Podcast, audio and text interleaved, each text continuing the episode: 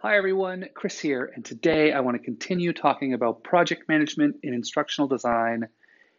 And yesterday we talked about the project scope document and a little bit about the work breakdown structure, affectionately referred to as the W B S.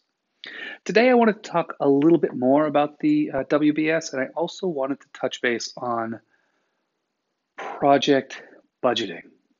So yesterday we talked about um, using the budget, you, sorry, using the scope document to sort of set the stage and to describe what's going to be going on in the project. And the work breakdown structure helps with this by breaking the project into discrete steps and then having sub-tasks underneath all of those.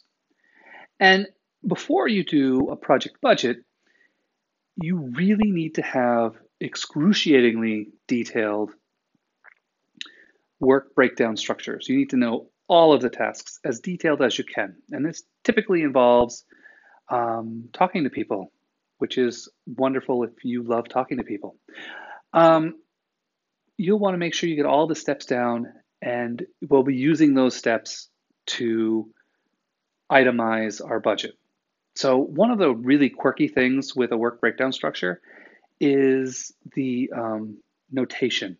And it's kind of silly. It's something that my students always think it's just arbitrary and random, and it is arbitrary and random, but it's also agreed upon and expected. So if you use the proper um, notations for all of the items in your work breakdown structure, it makes it a lot easier, especially if you're going to be working on a project that is across departments in a large organization or crosses between organizations.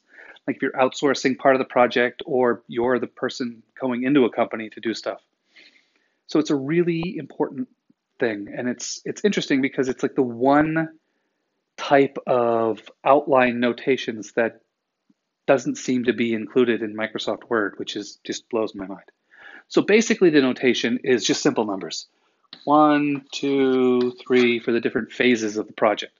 And then you'll have one dot one. Oops, broke my chalk. Um, and then you'll have, of course, two dot one. And then you'll have two dot two. Two dot, you'll have two dot one dot three.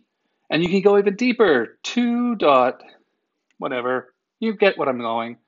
three dot one dot two dot three. And so you end up with this really interesting thing, which is you can have a task of, where did I put that? You could have a task I D, these are the task I Ds, very, very important, of three dot one dot four dot five equals test.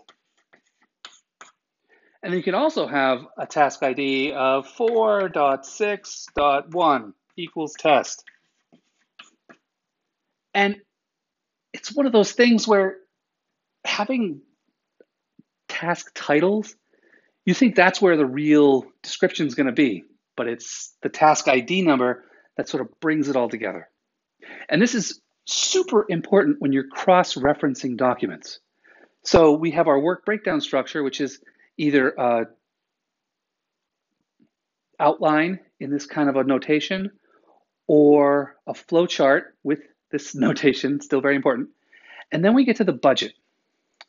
And to get a good budget, you should literally move through every single item in your work breakdown structure and ask the question, how much does this cost? So if you're purchasing something, that's easy. You can just get a quote for what it is. And it gets kind of more complex when you're in an organization that does chargebacks between departments, or if you're quoting, how much are you going to charge for Gary's time? These are all things that you need to get nailed down and have an actual budget put together. Another really key piece of a budget is having a contingency line. Now there's a I said contingency line. There's two ways to do a contingency. Um, actually, there's four. There's four ways to do a contingency. The first is not to use any contingency money at all. And if you go over budget oh well, things fall apart and you start crying. Um, the second way is to have like a contingency line at the bottom. We're going to assume a ten percent contingency. Please reserve that money just in case the stuff hits the fan. And that's a good way to do it too.